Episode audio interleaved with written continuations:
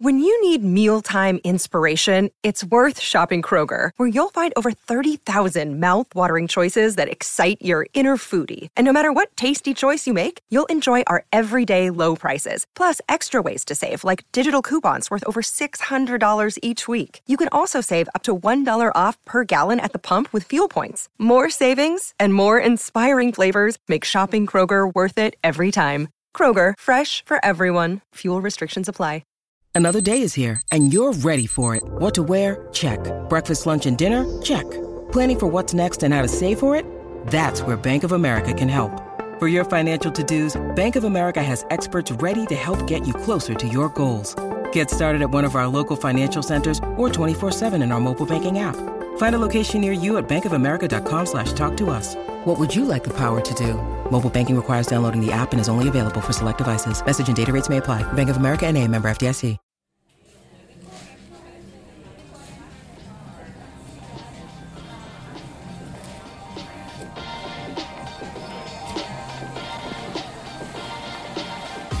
Hello and welcome to the latest episode of Zero Ducks Given. And I'll be honest, we weren't planning on recording a podcast this early.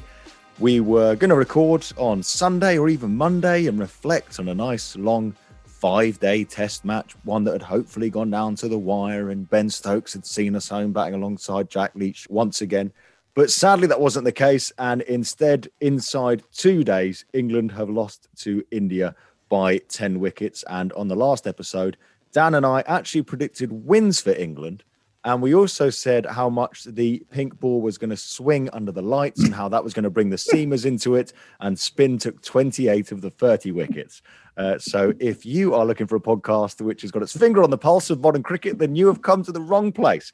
I think the most upsetting thing of all is that the weekend plans that I had in my mind's eye this beautiful lockdown weekend where I was not going to move from the sofa and I was going to drink myself into oblivion and watch England win the test match over Saturday and Sunday has been completely ruined by a ridiculous pitch, or was it in Ahmedabad? And instead, I guess I'll just have to, you know, speak to my fiance and, and get to know her over the weekend, which is which is a real shame.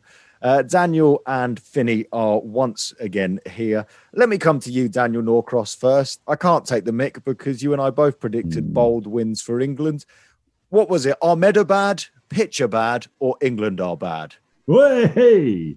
Well, when Joe Root's taking five for eight, you have to ask some serious questions. The baldy ball to Washington Sundar today would be on Graeme Swann's highlights reel, and he'd never let you forget about it. Wide of the crease, pinged in on middle and off, straightening and clipping the top of off stump. That's Joe Root doing that. I don't know. Look, the pitch wasn't a good pitch, was it? It'd be crazy. You couldn't turn around and say the pitch was a good pitch. That doesn't mean to say that it shouldn't have been prepared that way. It made for some fascinating and insane cricket. I have used up way too many episodes of The Sopranos. I, I should have kept 15 back for the next three days. That's what's really upsetting me. Uh, it isn't the fact that England's batters miss straight balls. I mean, I do that all the time. Why, why should they be any better just because you know they play for England? And that, that that's that's not what's upset me. It's everything that you said. I just wanted to watch more cricket. You know, I got this like ticked off on the on the on the lockdown list. I can get through this week. This will be fine. I still haven't had my vaccine. I'm really upset. How is Daniel Norcross not considered enough of a national treasure that you'd be at the front of my vaccine queue, Daniel? Thank you. You're welcome. You're welcome, mate. I'm at the front of mine. um, I mean, we did defend the pitch a little bit last time and say it was uh, it was England com- complaining unnecessarily. I should point out that the England cricket team haven't ever really blamed the pitch too much. It's more people in the media, ex-England players and the like, that are whinging about the pitch. Uh, but what about this time, Steven Finn? Was the pitch one step too far this time? Do you reckon? Oh, well, if you're an Indian fan, you'd say absolutely not because you've got yourselves 2 1 up in the series. I think we mentioned it on the last podcast that you'd be foolish to think that England were going to get prepared a nice green nipping seamer for their seamers to bowl on or for them to get a flat wicket that they can amass a huge amount of runs in the first innings again. I think India turned this test match into a straight shootout, a little bit of a lottery, but just back their spinners to be able to bowl a little bit better than England's and back their batsmen to scrap themselves up to a more competitive total than England did. So yeah, the fact that the test match was done and dusted in two days, the quickest since something silly since 1932, I think. Um, 1935. 35, sorry, I've given them. You, you were on the social today. You should no, three extra years I've given them there, yeah. But it's since something stupid. So, yeah, it's. um. I, I would say that the pitch was substandard for producing good quality test match cricket, but in saying that, it did exactly what it said on the tin for India in order to get themselves up in the series. I think the, the interesting thing now will be that they are 2 1 up. What are they going to produce in the fourth test match? Because the groundsman has a little bit of time to sort himself out and work out what they want, whether they want to draw the test match, whether they want to try and win it, but give England a little bit of a sniff. That'll be interesting. One thing I would say, though, about this pink ball is that I, I think it is a real shock actually, because the previous day night test that took place in India in Kolkata did really favour the seamers. And it wasn't that I think anybody expected that the pitch at Ahmedabad was going to really favour seam. It was that it was actually going to favour both, which is what brought England into it. And that's why everybody had been looking at this series. And I think actually, Philly, you said it as well at the start of the series when we'd go through predictions 3 1, because England would fancy their chances in the day night test. Now, it's incredible that Anderson and Broad picked for that game, bowled 19 overs. They never bowled fewer overs in a match when they played together. Between them, they didn't take a wicket, and it wasn't because they bowled badly. It was because all this, all the talk about the pink ball, it actually, I think, I don't know what you think, Finny, but it seemed to me that it actually helped the spinners. It was a hard ball with a hard seam, especially early on with the new ball. It was really fizzing off that pitch. If you bowled it quick, into the pitch. And it was noticeable actually that Root, who is a quick off spinner, was very effective. I don't think if England had played another spinner, they would have bowled India out for fewer than the 140 odd they got them out for. No, I, would agree with that. Yeah, I mean, it's hard to bowl a team on any wicket out for less than, than what all the teams got bowled out for in this game. Um, you, you can't go into a test match and expect to bowl people out for 70, 80, 90 runs. But I think the most difficult thing about this pitch was its inconsistency in spin. So the ones that spun and bounced were really extreme spin and bounce, but then there'd be the odd ball that just wouldn't spin and it would just continue on with the arms. So then, as a batsman, if a ball's consistently spinning big off a wicket, you give yourself a chance to be able to read what it's going to do if it's consistent in doing that. Whereas if you turn up and the wicket is not consistent in doing that. And that's why we saw Jonny Bairstow got bowled today on the last day of the game through the gate after what he'd seen Zak Crawley get castled one spinning past his outside edge. Um, and then Jonny pushes forward, tries to defend it, expecting it to spin, and it continues on with the arm. And, and that wasn't a difference in bowling action, a difference in seam position. That was just natural variation of the pitch. And that, I think, is what made this pitch a lot harder than the one last week to bat on. And I think that's also why India struggled to score runs on it as well. And that's a pretty big sign for a wicket that isn't that great is when the home team, who's renowned for scoring big runs, even on tricky or in tricky conditions, really struggled to score as well. Yeah, and and that's why I don't want to stick the knife into this England team too much because I'm sure hundred years from now, when they look back at this scorecard, you know they'll be going, "Oh, look, England got England got spanked there." But make no mistake about it, India really struggled to bat on this wicket as well. I mean, Joe Root took five for eight. We should not lose sight of the fact that Joe Root took five for eight. So this was certainly a very, very difficult pitch to bat on. And I think it was a bit of everything. It was the pink ball and it was the wicket. And I think by the time England came to bat the second time, their, their heads were completely scrambled. I don't think any batsman had any idea what they wanted to do. I, I couldn't agree more. I, but there's something quite strange about this that I think that England will be less demoralised from losing inside two days and being bowled out for under 115 in both innings than when they pitch up, scored 400 and lost by an innings when, when India scored over 700 the sort of five days of agonizing toil of it, the fact that they can say to themselves, that felt like a bit of a lottery. You know, we might have got 140 and they might have got 120, and then they might have been set 120 in the last inning. They can see a route to, to winning a game when it's played like that. Whereas actually, you can't see a route to winning a game where scoring 450 is not enough. You're still losing by an innings, you know. And I, I said earlier on Twitter, it was like they didn't. India didn't give themselves the opportunity to apply mental disintegration to England by playing on a pitch like that. They just made them mentally miffed, a bit a bit fucked in the head for yeah. for about yeah. a day, but not for five days, which is what Test cricket. That's when it really ruins you.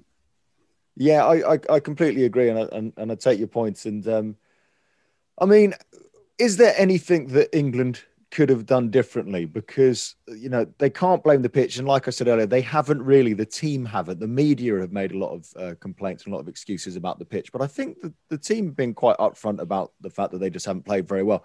I was sh- shouting and getting quite angry at my tv screen or actually i should say my computer screen in the radio x studio where i shouldn't have been watching the game but watched every single ball during my show. But i was i was shouting at the screen stop playing a forward defensive because it was going past the forward defensive. It was the most dangerous shot on that pitch, seemed to be the forward defensive. And you look at who scored runs Zak Crawley, Rohit Sharma. They played a few shots. And then when India chased 49 at the end, those two openers played some shots as well. I don't think it would have made any difference necessarily, but I thought Ben Stokes had the right idea when he came out and decided to play. And then he played a forward defensive and got out LBW. So, was there anything they could have done differently? In my mind, they could have maybe in that third innings of the game just gone, do you know what? One day international mode because a quick 540 on that was worth 100 on a different pitch. Is, is that unfair, Finn? Is it very easy for me to sit here and be like, oh, I should have played some shots? Yes, it is very, very easy for you to sit there and say. it felt easy as I was doing it. Play it some, easy. yeah, play some shots against the spin in the situation of the game where yeah, it's very easy to sit here, especially in hindsight now, and say they should have played more shots, they should have been more aggressive. But I think the way that um, they went about it, I think initially they had to try and suck the momentum away from India. You know, that England went into that batting innings, remember, having cleaned up the Indian tail and a real opportunity if they'd have got a 20 run partnership at the beginning of their batting innings where India may have started to panic and, and chase wickets. And that's when runs score are scored more freely. So um, I think their intent wasn't wrong to do the right thing. I just think their method in doing so um, is the thing that they became muddled with. I think the players that played the best on the wicket, I think you take Rohit Sharma and uh, Crawley out in the first innings because they scored a majority of their runs driving off the seamers. They didn't actually score that many runs off the spin bowling. It was as soon as the spinners came on, that's when it was hard to put any pressure on the spinners because it was such a lottery once the ball pitched. So, so yeah, I think to say just go out there and slog a few, I don't think in that context of the game where small margins are are so important, I don't think it's that easy to do. But in hindsight, when you look back on it, you could say, oh, if someone had slogged a quick 40, they'd have had a 100 lead and they might have been able to bowl India out. Yeah, I think it's tricky to say that. There are ways that you can be more proactive without needing to go out there and slog. And by that, I mean by using your feet to get to the pitch of the ball, by being right back on your stumps to defend the ball or maneuver it when you're playing off the back foot and not really being caught in between. I think the one thing that the England batsmen may look back on and think they could have done differently now is getting caught on that in between length. And that's where you're just prodding from the crease. And that's where you get caught um, with the ball hitting you on the knee roll or maybe just trying to slide in past the outside edge of the bat. Look, Crawley, Crawley's a really interesting case in point here, isn't he? Because he looks a million dollars against every form of bowling, actually, other than left arm spin. He, he was handling Ashwin okay, slightly spooked a little bit by the one that went straight on when he came over the wicket, uh, round the wicket rather to him in the first innings. But he's he obviously has a problem with left arm spin because it's about picking the length. The way he was out today for first ball was he was bowled on the back foot, not chopping on. And if you're doing that, you're obviously misreading the length because it shouldn't be on the back. Especially at his height you, of six yeah. foot Look, five, whatever. It, wasn't yeah. a grubber, right? You can get bowled on the back foot to a grubber, but one that's coming through is going to hit you know, three or four inches down, top and middle and off stump. He's obviously got a problem with left arm spin. You know, and, and KP had exactly the same problem. It doesn't make Zak Crawley a terrible batter overnight. It just means that he had the same problem with Denia on pitches that didn't have quite the same menace in Galle against Sri Lanka. And it's something that he'll have to look at. It's not the worst thing in the world, is it, at his age, to discover he's got a weakness against something early? I, think with Zak Crawley, it's fascinating to watch at the moment because I mean, he's got that ridiculous double hundred to his name. And in the first innings, he looked like he was batting like a million bucks. He's he's inconsistent, but in there somewhere is a hell of a player. And when he's when he's got going, he he looks fantastic. One final thing I would say, and Finny, you sort of mentioned it there as well about you know that sort of bats English batsman being a bit in between when the length was when the length was good. Do I go back? Do I go forward? One thing that was frustrating was, was a real lack of a clear plan. It felt like Ollie Pope in one over against Ashwin tried six different tactics. He was like, "I'm going to track." oh no, that that nearly got me out. Okay, I'm going to go back. Uh, okay, I'm going to reverse sweep. Okay, I'm going to block. Um, it just didn't feel like the batsman had necessarily gone out and gone. You know, if I'm Dom Sibley, how do I bat? You know, what's my strongest thing I can do? Ben Stokes did. Ben Stokes went, look, I'm probably best in these situations, having a go because I'm good enough and I might pull something off here. But I think so many people uh, went out in their mind not sure how they're going to bat. How difficult is it, Finny, in the middle of a Test match, to to change what you're doing. I mean, they will obviously have set techniques that weren't working for them in the first innings. Is is it pretty much impossible because you're out on the pitch the whole time to go, right, second innings, I'm going to, for the first time ever, I'm going to use my feet against the spin, even though it's not normally how I'd play? Yeah, I think it's incredibly hard to change habits like that mid game. I think technical things you just can't even think about mid game. You have to try and immerse yourself in the competition of the game uh, first and foremost. But I think making sure that you have a plan, I think, is something that you can work on. And actually, as the game goes on, your plan develops and it evolves. Uh, if the pitch starts doing something different, your plan evolves. Because if you go in with just one way of playing and say, right, this is how I'm accumulating my runs, or as a bowler, for me, it's easier to talk about, but this is how I'm going to get my wickets. And the wicket's not conducive to that style of play and you just crack on doing the thing that you said you were going to do before the game, that's when you become unstuck. So I think you'll see the best players. And one of the best players that I saw do this personally against me was AB de Villiers. And he's obviously a, a legend and a, and a hero. And he changed his trigger movement to face me because I got more bounce than the other England bowlers in a couple of the test matches that I played against him. And where he'd be on the crease line looking to come forward to a lot of the other guys, to me, his trigger movement would be all the way back and across and try and play everything from me off the back foot and almost force me to float the ball fuller so that then he can just cash in. Because when a tall bowler tries to bowl the ball fuller, there's nowhere near as much venom on it. So he was trying to cash in that way. And that was a clear game plan that after one session of a test match, he figured out. And I found it hard to bowl to that because it was obvious that he was doing something different to what he would usually do and what we had prepared for in the test in the pre-game meeting. So um, yeah, your your style and the point that I'm trying to make is that um, it's important that your style adapts and changes according to the conditions that you're playing in, and you should always try and be flexible with that, without, like you say, doing something stupid that you've never practiced before, like start reverse sweeping when you've never played a reverse sweep like that. That's just not that great that only the very greatest players can do what Finny's talking about. Joe Root did it in his first Test match. First Test match he played, he looked all at sea against spin in his first innings, and he, then he completely altered his approach. He got much, much deeper when going back, much, much further forward going forward. To a degree, Dom Sibley did that a little bit in the Sri Lanka series when he was undone in the first game and he had a very different approach to, to be more decisive in his movements. But it's look, it's really, really hard to do that. You saw it wasn't just Ollie Pope played four or five different styles. Ben Stokes did as well, actually. One over from Ashwin. He blocked, he edged, he slog swept, he advanced. He tried a lot of different things. And he got the closest, didn't he, to actually to mastering it. And, and the one time it went wrong, was exactly as he said, but he played the forward defence. Yeah. And, you know, it must be really, really difficult because I was brought up with a forward defence. What about you? That was the first shot you learned, and it was the one I was most proud of and the one I can play best. Yeah, yeah. Well, and also we should point out at this point, like I said, I don't want to stick the knife into England team. It is a very young, inexperienced batting lineup. Joe Root and Ben Stokes are so far above the other batsmen in terms of experience and, you know, skill and ability at the moment um, and they were the two that even they were struggling to work out how the hell to bat on that pitch. Um, one man that does have experience and, and, and a good record in the subcontinent, but um, Jonny Bairstow. I mean, as test matches go, you've been rested. You're meant to go away and get your head your head right, and then you've got to fly back to India. You've got to isolate in your hotel room. Uh, you got to get back, pull back on an England shirt. You're trying to cement your place back in the test team couldn't really have gone much worse. He got a, a, duck in the first innings and wasted a review on the plumbest LBW I have ever seen, by the way. And then in the second innings, first ball, LBW shouts. It was sort of belly before wicket rather than leg before wicket. It was bouncing over, so he got away with that one. And then very next ball, clean bowled.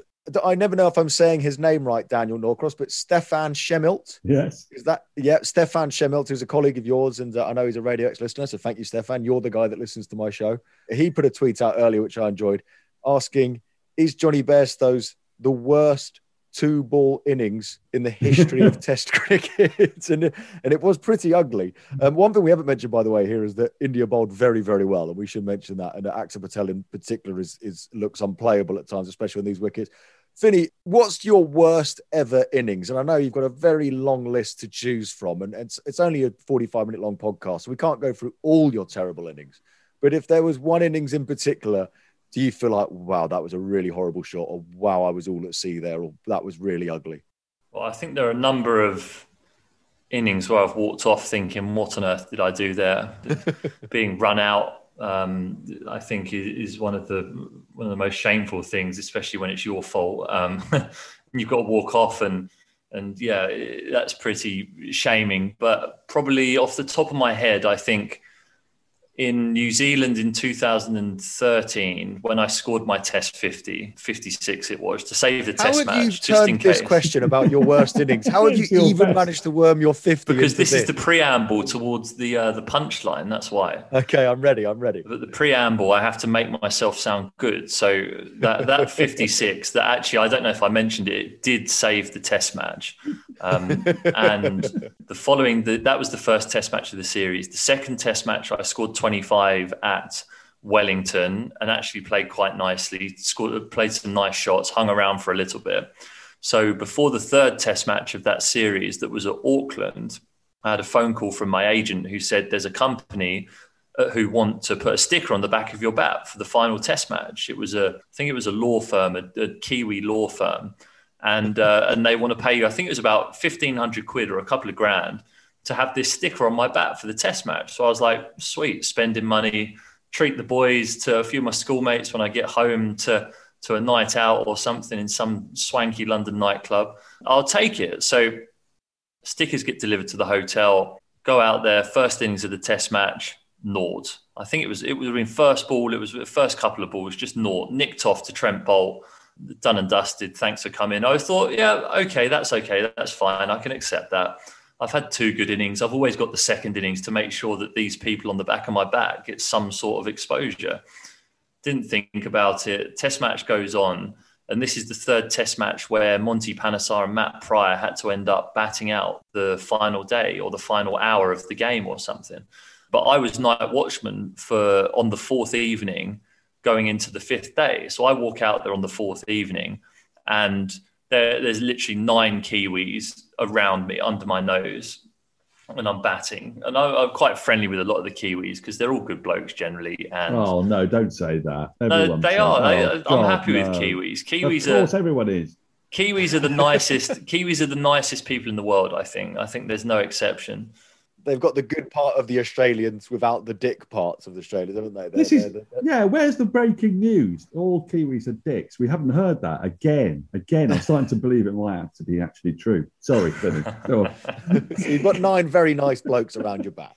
Yeah, very, very nice blokes, being very complimentary to me. Actually, I don't think they did sledge me. There was nine of them there. I don't think anyone said anything bad to me. It was more just, good day, mate. How you going? You're tall, aren't you? You're tall. Yeah, what a lovely bet. I love those stickers, by the way, because there's so little actual law and uh, breaching here in New Zealand. That's fascinating. I didn't know law firms actually existed here in this perfect bloody country where everyone's so bloody nice.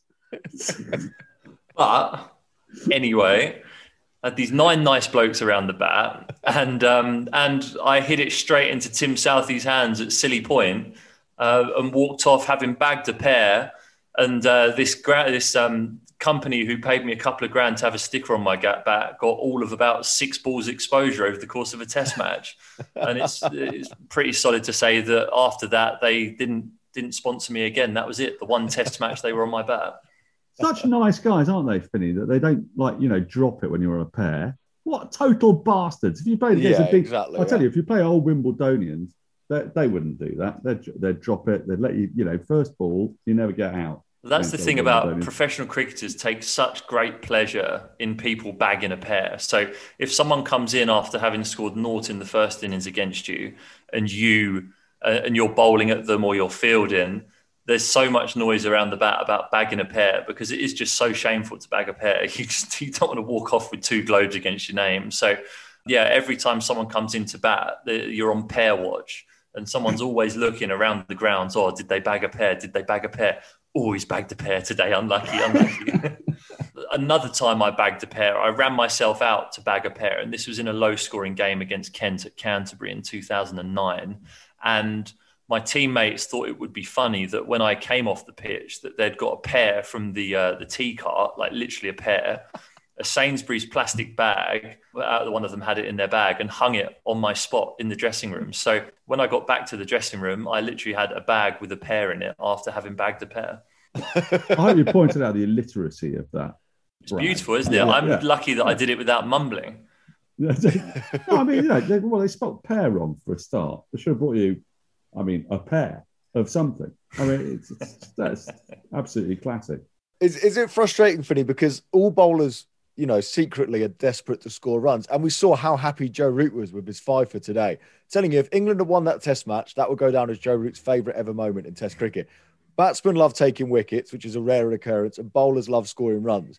Is it frustrating for you? Because obviously your teammates don't expect you necessarily to score that many runs, but it still, you must be really angry when you get a pair, but you kind of have to go back in and sort of laugh it off because your teammates are showing you no sympathy at all. Yeah, pretty much. If you show any sign of weakness or caring, or not caring because you do care, but if you show any cracks in your armor, people latch onto it. So you can't let that happen. I mean, luckily we were ahead in that game that they left the pair in my spot. Had it been tricky or had we been behind in the game, I can't imagine that they'd have been comfortable doing that. So people pick and choose their times, like the sandwiches in the gloves that we've discussed before, that we can discuss again at some stage if we like. Um, but yeah, it's one of those things where you don't show any chinks in your armor in a dressing room because people do latch onto it very, very quickly. I've got to say also that the pear is my second least favourite fruit. Shocking fruit. Banana. Yeah, Shocking it's horrible, fruit. isn't it? It basically whoa, whoa, whoa, whoa, whoa! I'll, I'll join you on pear because no, but hang on. Pear, I, I, uh, pears, yeah, I'm with you. No one likes a pear and they're ugly. They've got like sort of some brown like yeah, moss growing rubbish. over them and stuff. But did you just slag off the banana? Yeah, I can't bear the banana. It's it, it's not a fruit. It's not fruit. I don't know, oh, what, I don't know what it is, but it's it's just it's bang out of order. Is the banana? Where do you stand on a banana, Finny? No, I'm happy with a banana. I'm happy with a banana. I'm happy with a banana. I'm su- I'm surprised by that. I'll tell you what. What if it wasn't for wine? Grapes. Gra- well, who eats grapes? I, I have grapes in a smoothie most mornings. I've got a tub of grapes in my kitchen. There you go. just, just, just me then, is it? Yeah. Just me. I, I maybe it's because I just associate with them with just the, hospital. the hospital anytime anyone ever eats grapes is when they're about to die normally. So I guess maybe I've maybe I've just maybe I just associate grapes with with saying goodbye to loved ones over the years. I don't know what it is, but uh, but I'll, def- I'll defend the banana till the day I die. I'm not having that Norcross. So Jonny Bairstow, he is a very good batsman. There's a lot of talent in there somewhere. Um, a test match to forget. You know, I'm sure he'll play the next test and hopefully he'll score some runs as well. One question I do want to ask is, can Jofra Archer actually bat? because I've I'm starting to think that Jofra Archer it, it, it's a myth. He basically scored a few runs in his very early IPL career, and now he's batting at eight. Or at eight. I'm sorry, Jofra Archer has done nothing to justify batting at eight for England. Finny, have you played against him much? Have you bowled at him much? I'm I'm starting to think this bloke's just absolutely a walking wicket. Mm, yeah, I have played against him, but I made cardinal sin of hitting him in the head when I bowled at him at Lords. And yeah, it's fair to say when I came out to bat the following day, actually, I saw him in the long room the following morning and he didn't say anything to me really. I was like, "Morning, Joff." He was like, "Morning," and he was like, "You'll be getting that back, don't worry." And I was like, "Oh, no. oh shit, okay, this isn't going to be fun." So the next day, or that later that day, we were batting, and he was bowling Thunderbolt. So I walk out to bat. Who's bowling? Jofra.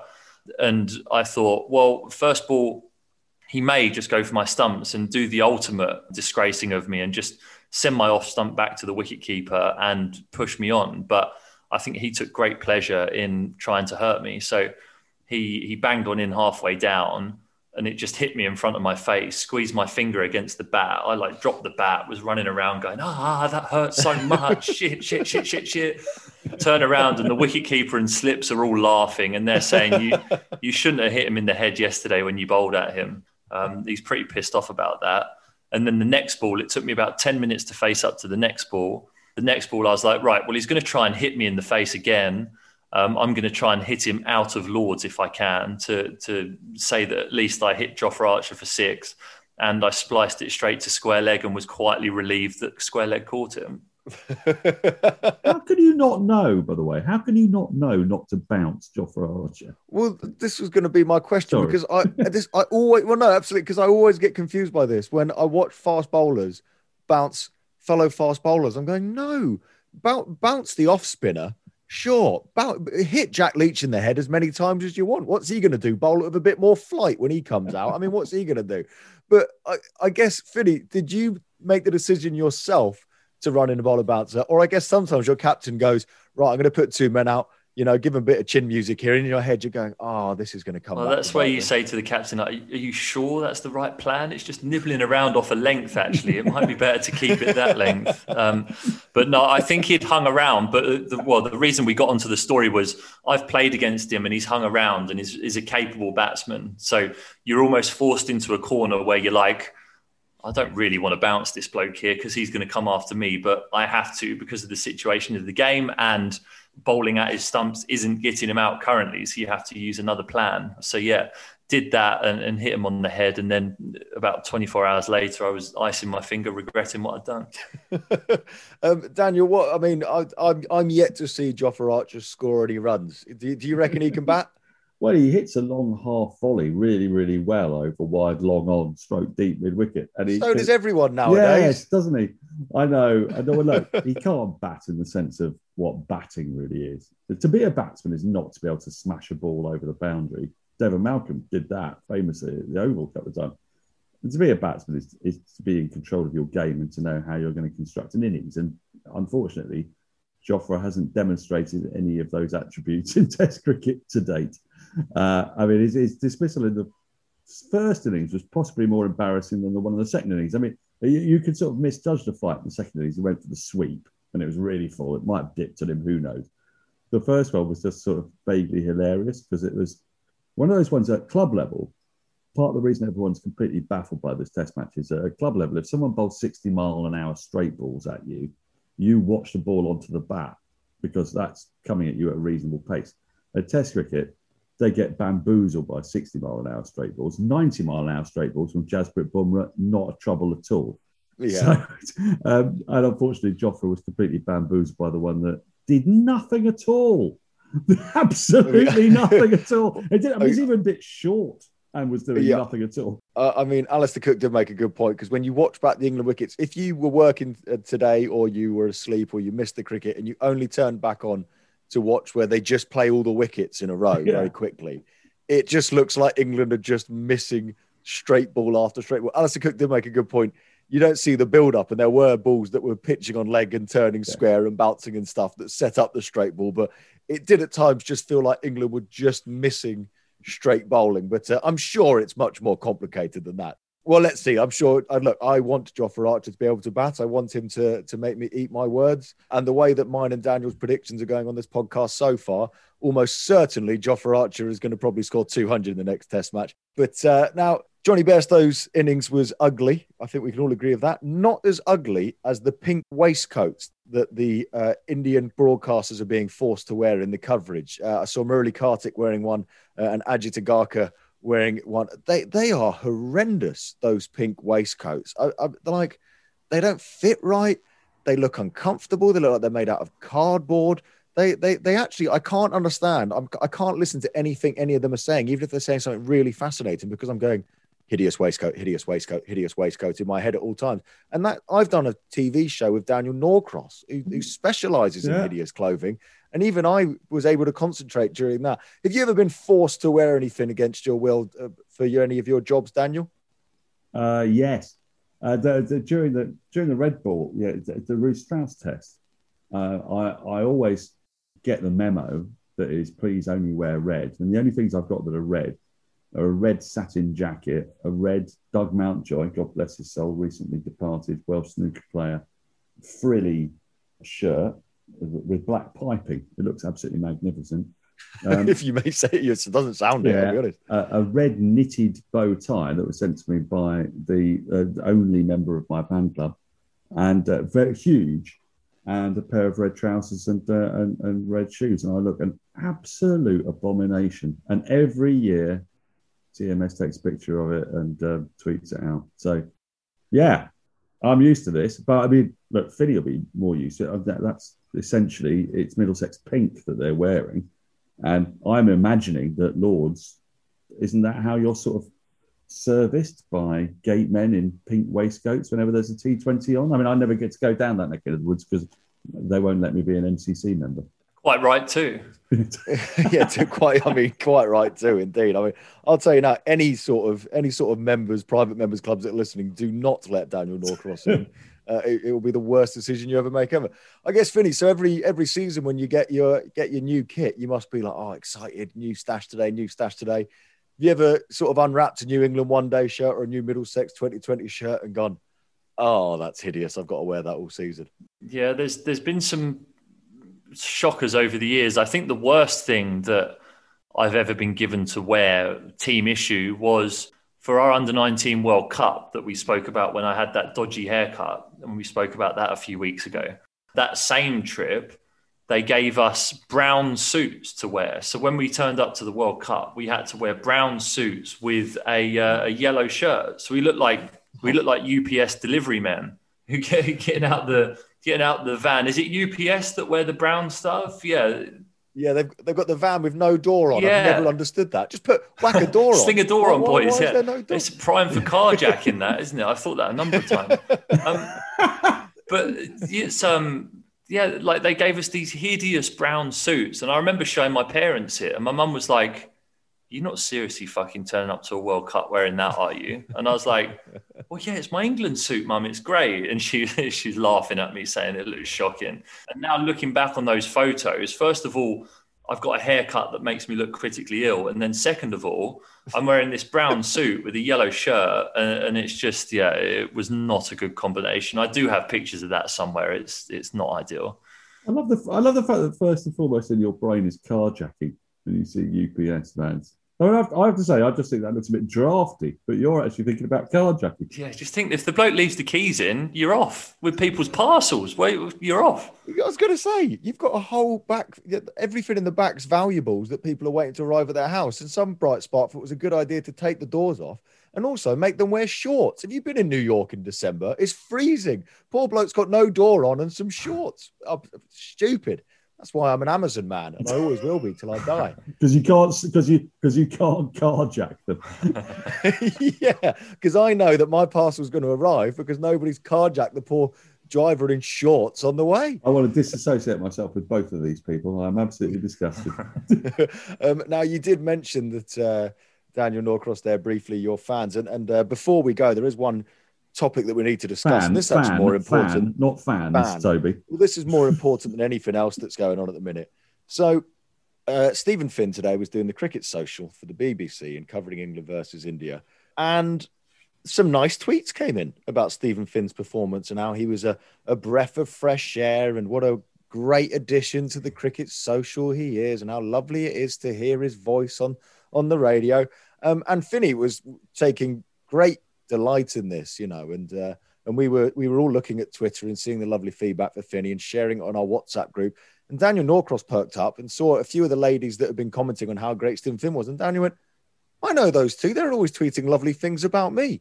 Daniel Norcross, Steven Finn mm. is stealing your listeners, and your listeners are a very particular type, usually lonely women and alcoholics, and Finny's hoovering them up. Well, I wouldn't like to say, uh, I, wouldn't, I wouldn't like to, to attach those uh, titles to them, Toby, because I have no idea whether they're lonely or alcoholic. But, but you know, they were my fans once, and you know, he's got 250 international wickets, as he keeps on telling us.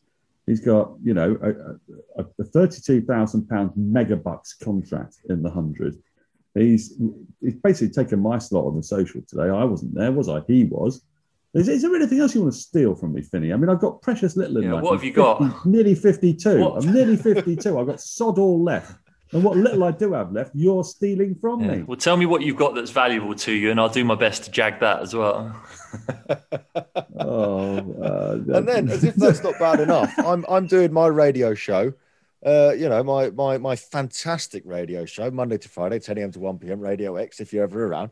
And I start getting tweets and texting going, uh, Toby, not listening to the show today because uh, I'm just listening to the BBC coverage of the cricket. So Finny's stealing my Oh. listeners and Dan's fans. It's unbelievable. Do you know what me and Daniel Norcross would give to have had an international cricket career, Finny? You've had your fun. Let us have this moment. It's unbelievable. Who's who else can we get on this podcast? Have, we gone? Have we gone too far to turn this ship around? It's the entitlement of the man. Uh, I don't know. Uh, I'm thinking maybe Laurie Evans. Maybe, Yeah, maybe, perfect. maybe replacement. Yeah, oh, mind you, that said, Laurie's quite popular isn't when, when he wears that beanie. It'd be far more, um, far more interesting than I am, though. That's uh, that'd be the important. Ryan thing. Sidebottom. Let's go there with we that. go. Yeah. There's no threat there, is Yeah, there? none. There's no. the the sad fact is, Daniel, that let's be honest. If, if we go before Finny Uh, goes, hold on, let's not Sidney, kid Sidney ourselves did here. Dancing on Ice, didn't he? He'd have a tribe of women who've seen him in sequins on Dancing on Oh, Ice. So Christ, you're right. There's no one left, is there? Oh, there's got to be someone. Is David Ward still around? The old Surrey player. Do you remember David Ward? yeah, Do you know what I like is when you watch old fifties cricket and they're all really ugly blokes. What we need, what that's what cricket is missing is more ugly blokes that make Daniel and I look better. Uh, if we could, if we could sort of get the ECB keeping an eye out in the nets when we're looking for the next, you know, they do all these programs around the country of find England's next fast bowler or find England's next spin bowler and all that. I just want an ECB scout that stands in the net and going, well, he's crap, but he's also hideous, so we'll give him a go and make Daniel and Toby feel better. That that would be fantastic. Um, anyway, well done in your performance on the cricket social, Finny. Well done, well done. Um, chaps, sooner than I expected to see you, uh, but always lovely nonetheless. We are going to put a podcast out next week at some point with all this spare time we've now got on our hands.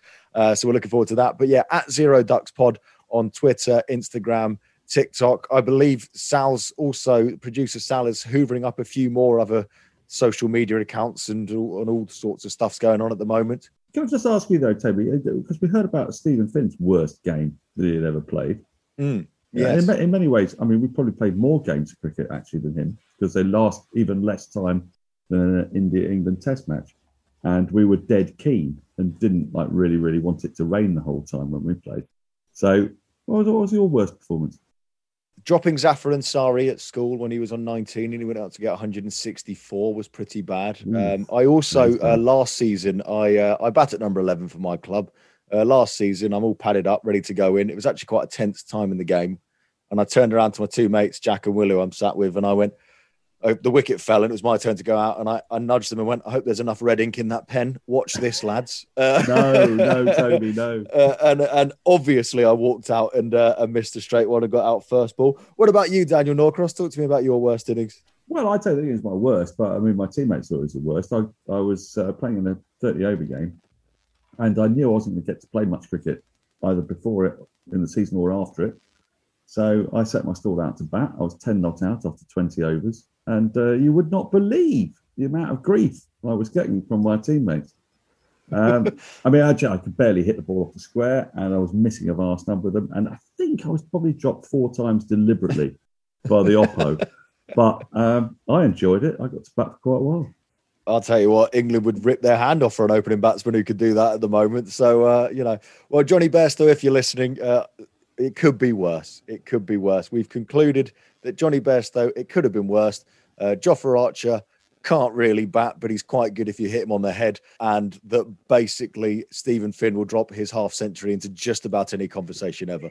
Uh, we will see you next week at Zero Ducks Pod on Twitter, Instagram, uh, and pretty much everything. And if you're enjoying the podcast, please tell anyone that you think might be interested in the podcast. Uh, also, I'm, I'm told that five star reviews are very handy. So, I mean, I'm going to outright ask you to give us a five star review, not four, not four. I don't even care if you think it's a five star product. Just give us a five star review because apparently that looks good. So, thank you very much for listening, and we will see you next week. But uh, we'll see you next week when England prepare for a definite victory against India. Oh, Have a good one. Goodbye. cheers.